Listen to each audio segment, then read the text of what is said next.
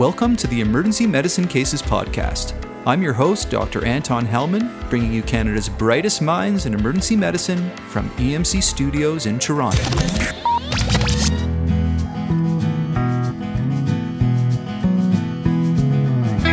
This episode's going to be a little bit different than most because we're going to use a talk from the University of Toronto's updated EM conference in Whistler from this February as a way to look at how we integrate recent findings from the EM literature into our practice.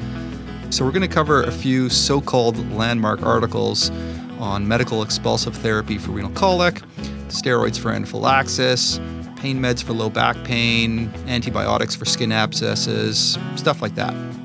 Now, being an optimist, I'm constantly searching for EM literature that'll change my practice in a positive way and ultimately improve the care that I deliver. Yay! Now, 2015 was a year filled with promising papers, some of which received quite a lot of attention.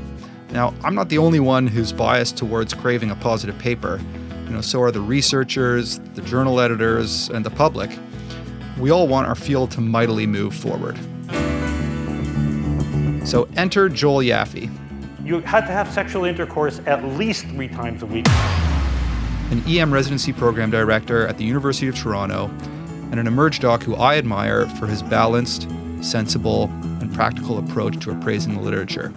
So, in this episode, Dr. Yaffe at U of T's Update EM conference in Whistler is going to lead us through a few key articles from the past year and discuss whether they should, or rather should not, change our practice. He challenges authors' conclusions and questions whether the findings are relevant to our patients. This is not going to be simply a why this should change my practice. I think there are articles here uh, where the authors would maybe like to change your practice, and we'll talk why I think they shouldn't. And I think the, the underlying theme is going to be that sometimes you have to look a little bit beneath the surface. Dr. Yaffe is going to start with the now famous REVERT trial for cardioverting SVT. Okay, so a 42 year old comes in, presents with a reentry tachycardia and SVT, person's stable. Uh, you want to do something to get them back into sinus rhythm. Um, how many people use some kind of physical maneuvers to try to get this rhythm back to normal? Okay, what do you use? Uh, carotid sinus massage? Yeah, some? Valsalva? Trendelenburg? Okay, so people do stuff. It's interesting. I'm going to come back to this, what people really do and don't do at the end. But these authors did a trial to look at a modification of the Valsalva maneuver to convert SVT. And uh, they enrolled about 430 patients. They used a modified maneuver compared to what they said was a standard semi recumbent Valsalva. The patients uh, blew into something which generated 40 uh, millimeters of mercury over 15 seconds. And their primary outcome, they want to see how many of these people, where they did the modified thing, returned to sinus rhythm at uh, one minute after the intervention. Wouldn't it be nice if we could avoid nasty meds like adenosine, which, by the way, is losing favor as the routine first line med for converting SVT, based on a study showing that calcium channel blockers might be a better option? Anyhow, the Valsalva maneuver converts SVT about 15% of the time, which ain't great. The idea with this new maneuver, which we'll have a video of on the blog post at emergencymedicinecases.com, is that by laying the patient down into a supine position and elevating the patient's legs, you'll increase venous return and vagal stimulation, which will hopefully convert the SVT. So let's hear what Dr. Yaffe has to say about the revert trial, this modified Valsalva maneuver. I'll just tell you up front the number needed to treat is 3.8. Pretty impressive. The results were actually pretty good. They went from, with standard Valsalva, about a 17% rate, to the modified Valsalva, 43%. And they gave less drugs uh, of any kind, less adenosine. It's interesting, they, they ended up admitting a good chunk of their patients. I'm not sure why. But, but the maneuver itself seemed to be effective. From my point of view, there, there's really no downside to this. It's not that much more labor intensive. Nobody really knows you, you know, which of the maneuvers, whether it's the pressure, whether it's the time, whether it's the leg raising. You know, you should know that the Valsalva maneuver actually should be done lying. So they actually compared a modified maneuver to a substandard maneuver. I Don't know what would have happened if everybody had done the standard Valsalva maneuver in the supine position. But having said that, if you're going to do it, it's probably uh, worthwhile trying this. It's interesting that so many people here said that they use it. We, we did this in Journal Club, and a ton of our residents said they had never seen a Valsalva maneuver used. They had never seen anything done. Everybody just went to, to drugs. So, so uh, maybe one of the good things about this study is it might make people think that there's other things you can do. And when you send people home, you can give them a 10 mil syringe. Uh, has anybody tried blowing into a 10 mil syringe to move the barrel? Anybody try this? How to, how to go? It's hard. like they had, uh, I think it depends on the syringe. Like, like you can give yourself a pneumomediastinum, I think, trying to do this. But you can't, you can't budge the standard syringes. Um, but certainly outpatient use, maybe nurse initiated, might be an idea as well. So I think there's some room for this. So for those of you who haven't tried this maneuver yet, it's really very simple. There's just two steps. And the first one is the traditional salva maneuver, and then you add this new part afterwards. So you have the patient in a semi recumbent position. Note that Dr. Yaffe said that you might actually be better having the patient in a supine position through the whole thing. Anyhow, you have the patient in a semi recumbent position doing the traditional Valsalva maneuver. That's for 15 seconds. You blow either into the special device that they had in the study, or if you don't have that, a 10 cc syringe. And then in the second part, the patient lies down in a supine position and the ED staff member raises the patient's legs to a 45 degree angle for 15 seconds. Again, the number needed to treat is 3.8 to convert the SVT to normal sinus rhythm at one minute. And don't forget that you can teach patients how to do this themselves so that they can self convert without having to come back to the ED. Next, we're going to talk about medical expulsive therapy for renal colic. While many of us have been convinced that renal expulsive therapy is dead, Dr. Yaffe questions this.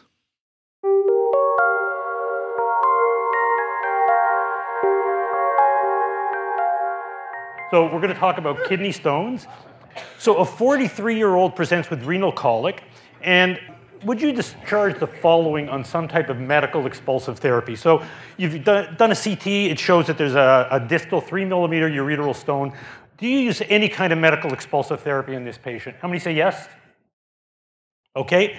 Um, what about an ultrasound with a proximal 8 millimeter stone? Use anything in that? You're going to give them medical expulsive therapy? Uh, you've made a clinical diagnosis. You haven't done any imaging at all. Are you going to use medical expulsive therapy? This is a study published in the past year in The Lancet looking at medical expulsive therapy for stones. There has been some support in meta analyses for both tamsulosin and for nifedipine to promote stone passage.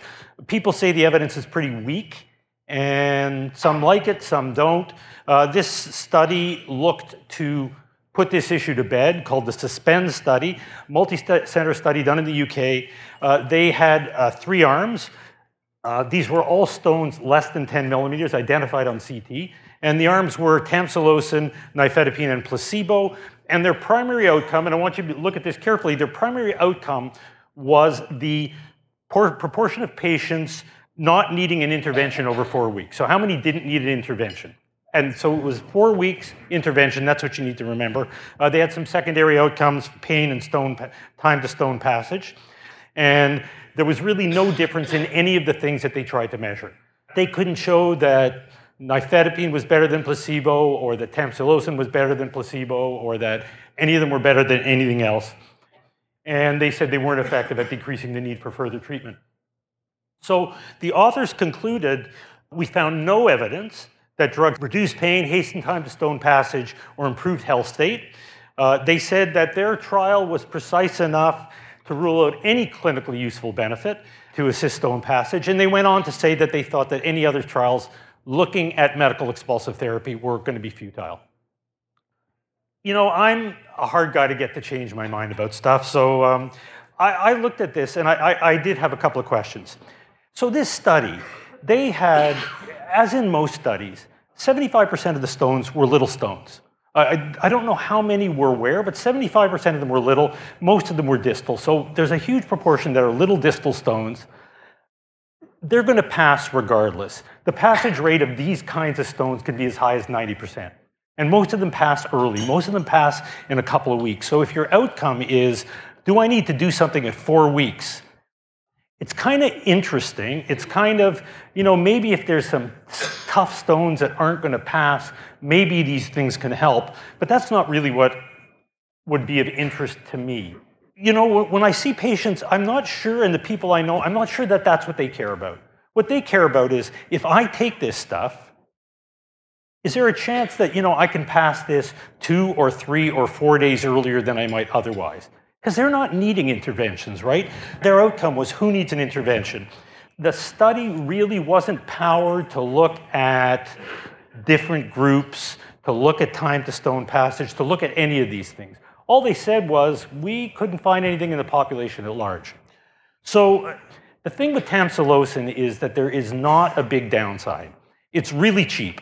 And the side effect profile in the times used is pretty low. And there is other data that suggests, and a study just came out earlier this year that said, you know what, you can probably push forward the time of stone passage from about 11 days to seven days, which would be for some people worthwhile for like a pill that costs 15 cents. There was an editorial on this trial which kind of said the same thing, had the same concerns, and said, you know what, maybe the author's statements are, are overstating things. Um, it's probably unlikely that any medical therapy is going to take an impassable stone and make it into a passable one. But I have to say that in the right patients, I still use it, and I'll still use it in small distal stones. And this did not change my, my practice.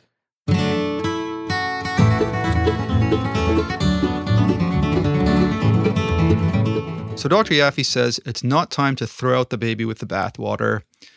The key issues that he had with this study were that 75% of the stones were less than five millimeters, which generally are expected to not require intervention at four weeks, and most of them pass within two weeks. And the study wasn't powered for subgroup analysis based on the stone size and location. Now, there are some newer studies to consider in your decision to prescribe medical expulsive therapy with newer medications. So, there was a meta analysis looking at studies comparing silodosin, 8 milligrams versus tamsulosin. So that's silodosin, 8 milligrams. And it found that this new drug had significantly higher stone expulsion rates and faster expulsion times than tamsulosin. Now, it may be, believe it or not, based on this new study that Dr. Yaffe is just about to talk about, that sexual intercourse at least three times a week, yes, sexual intercourse at least three times a week, might increase the probability of stone passage. Let's hear what Dr. Yaffe has to say.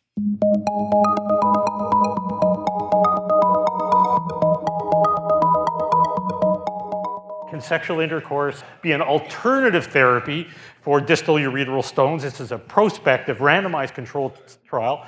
Uh, this was a study done among men in Turkey. And it's interesting because um, they postulate a mechanism nitric oxide mediated relaxation of the ureters, and nitric oxide somehow is involved in erection and sexual arousal. And so, you know, you put them together and say, yeah, maybe. So they randomized patients. You had to have sexual intercourse at least three times a week. I don't know if it could be all in one night, but it was, uh, but at least three times a week. And the control groups were tamsulosin, or symptomatic therapy alone. And if you were in either of the control groups, you had to abstain for a month. So no sex, no masturbation. You had to, you know. And um, they actually found at two weeks, the stone passage rate was uh, 83% in the sex group and a lot lower in the other groups. They had about 167 people. 167 people they approached and they said, listen, you know, you can kind of be in this thing and you can be in this group and like no sex for four weeks. And out of everybody they approached, only 11 said they were out. Like they all said, sure. The Turks, I guess, were very um, supportive of medical uh, research and uh, they, were, they were all in. I don't know. But there were probably some issues of compliance. Um, I don't know how they monitored compliance, you know, pinhole cameras, I, I don't know. But, uh, and as you might have expected, the loss to follow up was kind of different in the two groups. Uh, the sex group, they were happy to come back for follow up. Uh, the other group sort of disappeared. You wonder whether they maybe became less invested in the study. Anyway, a lot of people think that, look, really, there's not a whole lot here, although you might want to use it for your own purposes. But, uh, but the one thing that's interesting is that there may be some role for phosphodiesterase inhibitors in stone passage. And I think people are starting to look at that because of the mechanism. When it comes to phosphodiesterase inhibitors, sildenafil might actually aid in ureteric stone passage. There's a study in March of 2016 that showed there was a study in March of 2016 of about 100 patients that showed that spontaneous stone expulsion occurred in 67% of the sildenafil group compared to 40% of the placebo group in this double blind RCT. So, medical expulsive therapy is not dead yet. You should still consider tamsulosin for distal stones that aren't huge. There might be a role for newer medications. And although I can't imagine having sexual intercourse while in the throes of renal colic pain, you might want to recommend to your patients that having sex at least three times a week might help pass their stone. Next, Dr. Yaffe is going to question whether nurse initiated application of the Ottawa ankle rules will make a difference to our patients and our flow. Okay, this is a study published in CJEM, uh, the effect of uh, triage nurse-initiated radiography using the Ottawa ankle rules in emergency department length of K at a tertiary center. Uh, this was done at Vancouver General Hospital. And, you know, it is already known that the Ottawa ankle rules are effective at uh, reducing costs and waiting times. When used generally, it really, we know that nurses can do it. They hadn't had a good study looking at whether nurse-initiated Ottawa ankle rules actually uh, shorten length of stay. So they looked uh, patients greater than 19 years old within 10 days of ankle trauma, and they trained a bunch of nurses specifically to do this maneuver, the, the Ottawa ankle rule, and they wanted to see whether this could impact their, impact their length of day. They had some secondary outcomes. And what they found was nurse-initiated Ottawa ankle rules decreased lengths of stay by about 20 minutes. They found this a little bit disappointing. They, they thought it would be at least 30. Actually, they had said, you know, if it doesn't do it more than 30 minutes, it may not be worth the effort. There's a couple of interesting things that happened in the study. So this is the stuff from Ian Stiell's study. I think this is their, our, their baseline uh, X-ray rate in their population. So their implementation phase uh, study, they had about a fracture rate of about 16%. And, and at the beginning, they were X-raying 75%, and they were able to drop that down to about 60% uh, by doing x-rays. So the VGH, the control group, they had a higher fracture rate in their control group. Uh, but they were x-raying a lot of people. I, I, didn't do the calculations you would expect, though. More, more fractures you're going to x-ray. You're going to need to x-ray more to find them. So they would be x-raying more. But um, look what happened here when they implemented nurse-mediated Ottawa ankle rules. Their x-ray rate went up to 97%. 97, you may as well, like, if you're trying to save time, just x ray them all, right? Because that might be more, save more time than just doing the rules. So this was kind of interesting. And it's even more interesting because this wasn't a problem with the nurses. In fact, the nurses, they actually only ordered 86% of them. The other, the other chunk were doctors who said, well, uh, I know you said the patient didn't need an x ray, but they need an x ray. So this was doctors out of control. So for me, the interesting thing here is that um, every one of us knows here that we uh, do you all work with nursing staff who have discretion in ordering diagnostic tests? Your nurses order diagnostic tests, yep. So they can order blood work and some x-rays and stuff like that, right?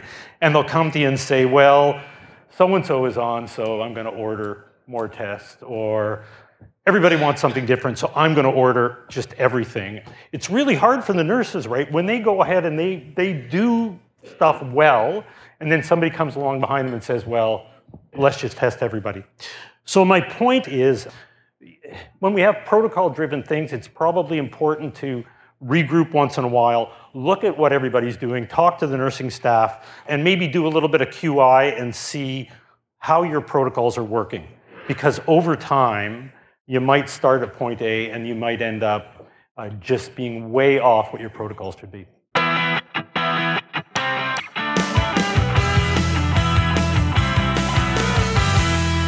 So, a quick review here. The question is Can our ED flow improve if nurses trained to use the Ottawa ankle rule screen patients with ankle injuries before the ED doc sees them? And this was a randomized control trial of 146 patients who were assigned either to standard triage or Ottawa ankle rule application by 15 trained triage nurses. And the primary outcome was median length of stay, which was only 20 minutes faster with nurse initiated Ottawa ankle rules. The issues were that x ray utilization actually went up to a whopping 97% with the nurse initiated Ottawa ankle rules with no missed fractures. And of the 10 patients in the nurse initiated Ottawa ankle rule group, eight of them had x rays ordered later by the emergency physician, anyhow. So the take home is nurse initiated Ottawa ankle rules increase x ray utilization while not really impacting the length of stay very much. So, local quality improvement initiatives should be done for these types of protocols to help improve utilization and patient flow. Now, the next topic is going to be on the use of steroids in anaphylaxis. This past February at the EM Cases course, we recorded a live podcast with David Carr and we talked about anaphylaxis. And one of the key take home messages was if the patient fulfills the diagnostic criteria for anaphylaxis, they all need epinephrine. And all those patients that get epinephrine should probably also get steroids, despite two recent articles that showed that steroids don't decrease the biphasic reactions that we all dread, and they don't decrease relapse rate. Let's hear what Dr. Yaffe has to say about these two articles when it comes to using steroids and anaphylaxis.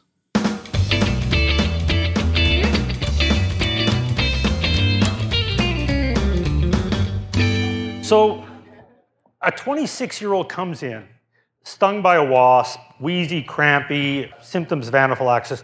You treat the patient, patient gets better. You say, you know what, I want to give you some steroids. And the patient says, not so fast, my friend. Do you, do you find that now that patients are saying, I don't know if you normally give steroids, but patients are starting to hear, I'm not sure about steroids. This is a study that was done in Vancouver. This was out of St. Paul's. This study was retrospective, where they looked at patients who had come in over a number of years. They had been coded for allergy anaphylaxis. They crunched the data, and they wanted to know did the use of steroids affect outcomes in the next seven days? Outcomes meaning repeat visits to emerge for allergic problems. They broke them down into allergy or anaphylaxis. And what they found was that if they gave steroids or they didn't give steroids, didn't matter. Didn't matter whether they came back, steroids didn't do anything. And uh, their conclusion was that among ED patients with allergic reactions or anaphylaxis, corticosteroid use was not associated with decreased relapses within seven days. So, again, here's a situation where, for me, I'm not sure that this answers the question that I want to know. And I'll tell you what the question is I want to know in a minute. There may have been reasons why, even within their methods, the steroids didn't seem to perform better.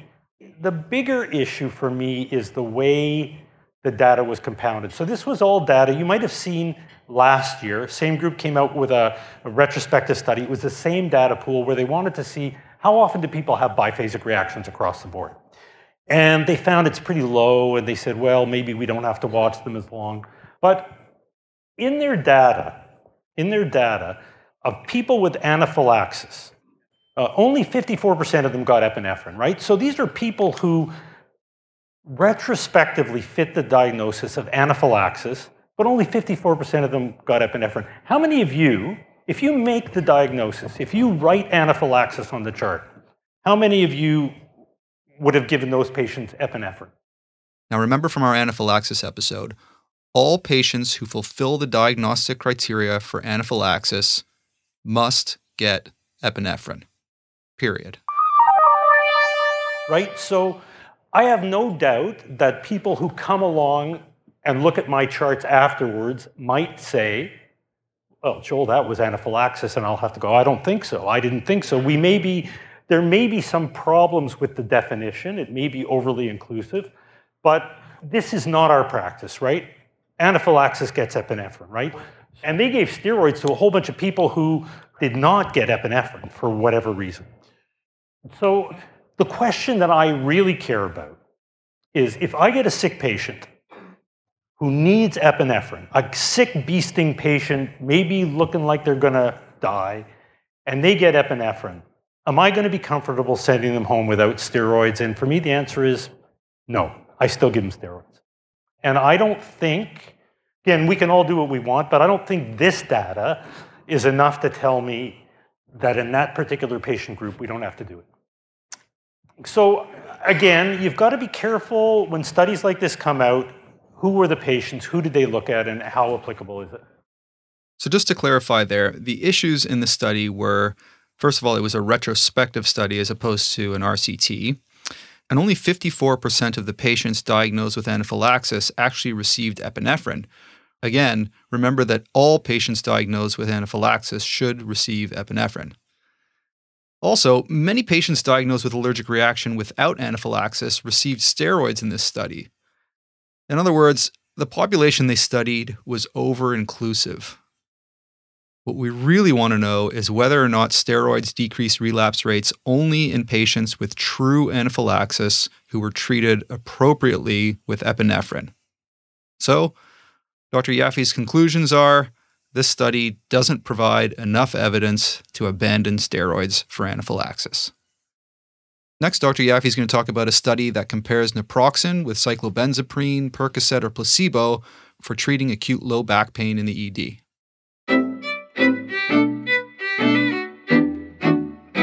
Okay, in patients with acute low back pain, acute low back pain, do you use NSAIDs? How many use NSAIDs? Okay, how many use narcotic analgesics?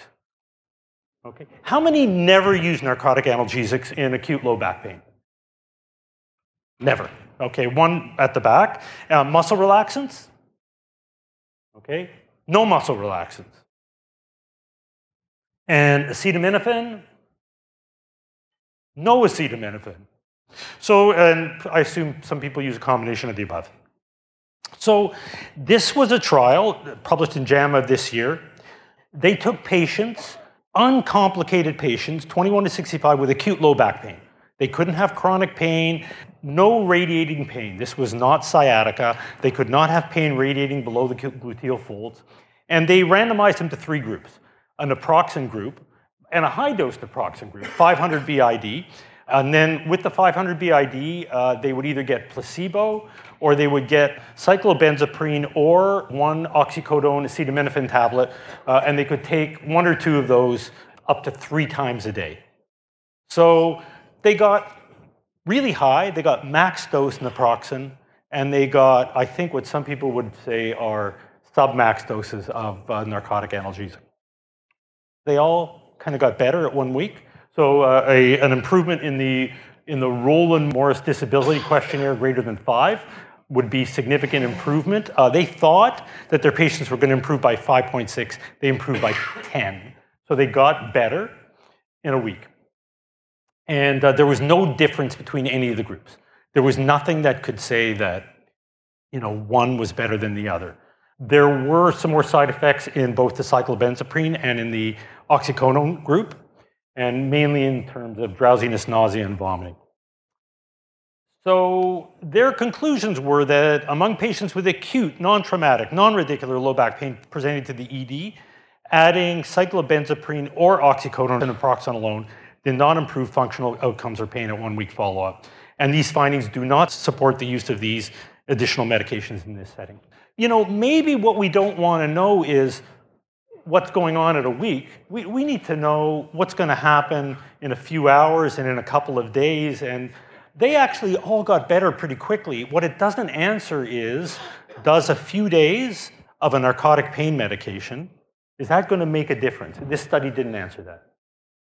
And the other thing is, everybody got better. Everybody got better. So it would be really hard to argue that they were able to prove that one would be superior than another because they all got better. So we need to be really careful because we've all seen the pendulum where we weren't treating pain carefully enough, and now we are causing problems by overprescribing pain medications. And we need to be cognizant of that. I think giving short courses of reasonable doses of short acting narcotic pain medications is very different than giving refills for massive doses of long acting narcotic pain medication. So I think we need to be careful of the arguments.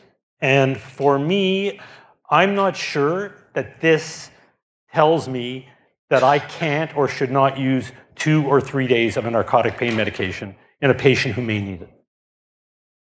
We need to be careful, right? I don't think you need to give somebody three weeks of analgesia for acute low back pain, right? And this is very different from treating chronic low back pain or chronic radicular pain. So maybe we need to keep it short and keep it reasonable doses. I think there is some common ground. Try to limit what you give. If you give multiple drugs, you're going to get more side effects, clearly. So try to limit it, short courses. And uh, I also think it's important to remember that if you do like NSAIDs, NSAIDs aren't for everybody, right? There's tons of people you do not want to give NSAIDs to. Renal insufficiency, uh, so if you don't know what their renal status is, uh, elderly people on multiple antihypertensives, um, there may be people you don't want to give it to. So the main issue with this study was that they probably were looking at the wrong outcome measure. You got to ask yourself is seven days improved functional outcome or pain at one week follow up the most relevant outcome measure for our patients? All the patients got better by one week, regardless of which group they were randomized to. The study did not address whether short courses of narcotic analgesics in select populations will improve functional outcome and pain within hours to a few days, which is what we really care about. So, the bottom line with this study is that it doesn't provide enough evidence to guide us for short courses of narcotic analgesics in select group of patients with severe low back pain. Now, this is definitely controversial. We had talked about this with Ruben Strayer and David Juurlink in a previous episode, and their take there probably is a risk of giving even short term narcotic analgesics to patients in the emergency department with pain and them ending up becoming addicts. However, if you look at the literature carefully, you can interpret it very differently. There was one study by Hope out of the Annals of Emergency Medicine in 2015 that concluded that opioid naive ED patients prescribed opioids for acute pain are at increased risk for additional opiate use at one year. However, this was a retrospective study with a wide variety of conditions, and they didn't reveal the number of tablets or the number of days of the prescription. In other words, the study did not answer the question of whether a short course of opioid analgesics in opioid naive patients increases the risk of long term use, dependence, abuse, or addiction. There was another study out of Annals this year uh, by Butler et al. And this study concluded that although short term opioid administration by emergency providers is unlikely to cause addiction by itself, ED opioid prescriptions may contribute to the development of addiction in some patients. Again, this too was a retrospective study.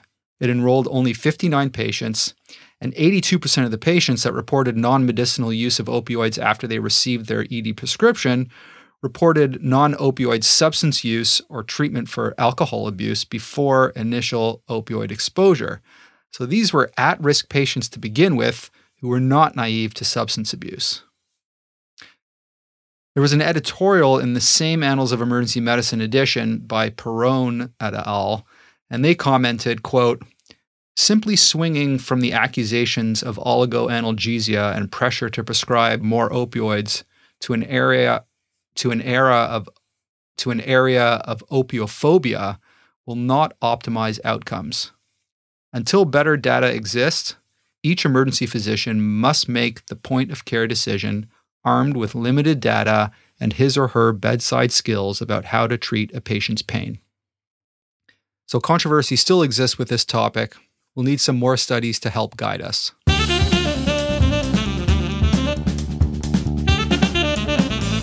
In summary, we talked about modified Valsalva, easy, doesn't cost anything, uh, seems to be impressive in terms of its ability to, uh, to fix about 50% of the uh, SVTs. I think tamsulosin is not dead yet, especially in our environment where it's pretty cheap, but there may be some more exciting alternatives to look at. If you use have protocol-driven stuff where the nurses are involved in protocols, it's probably good to uh, regroup, see what your protocols are like, and and uh, do some QI. I think that there's still a role for selective use for steroids in anaphylaxis, and patients are starting to read that maybe not everybody needs them, but I think that that doesn't mean that no one needs them. And I still believe that there's a role for for narcotic analgesics in acute low back pain in a selected population, low dose, reasonable dose not huge long acting. And uh, that's it. Thank you very much. Couldn't have said it better myself. Before we go, don't forget to download your free copy of EM Cases Digest Volume 2 Pediatric Emergencies, our free interactive ebook that's available at emergencymedicinecases.com. And finally, we're just about to launch, or just have launched, depending on the timing of when this goes out, the brand new Q&A Pearl of the Week. So each week we'll email you a great practical question with a quick answer and a reference that'll hopefully be practice changing or at least help you reflect on your practice. You can opt in or out of this when you sign up for our newsletter on the website. So until next time, take it easy.